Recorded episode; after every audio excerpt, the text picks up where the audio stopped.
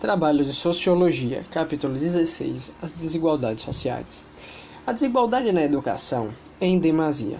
Inúmeras escolas do interior nordestino não têm o básico, estrutura. Outras faltam cadeiras, quadros e professores. O mesmo é visto na região norte.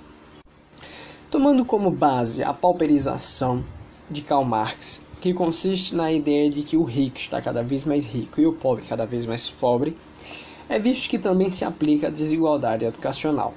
Quanto mais dinheiro em uma família, melhores as condições de estudo desses dos filhos. Logo, uma capacidade maior de manter o aumento e a renda familiar.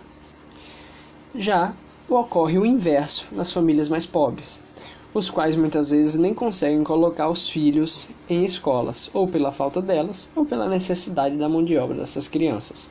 Portanto, não podem se qualificar para um aumento salarial. O que envolve também o pensamento de Weber quanto à análise do partido.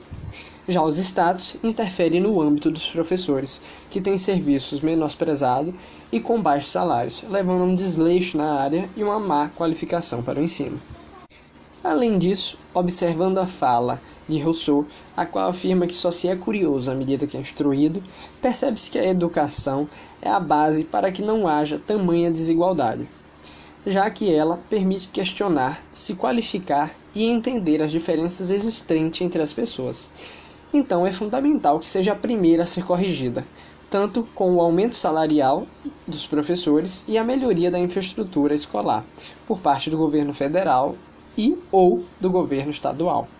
Por tabela, aumentaria a concorrência para a área, possibilitando escolher os melhores professores. Aqui finaliza o podcast apresentado pelo aluno Davi Miranda Oliveira, da segunda Série A.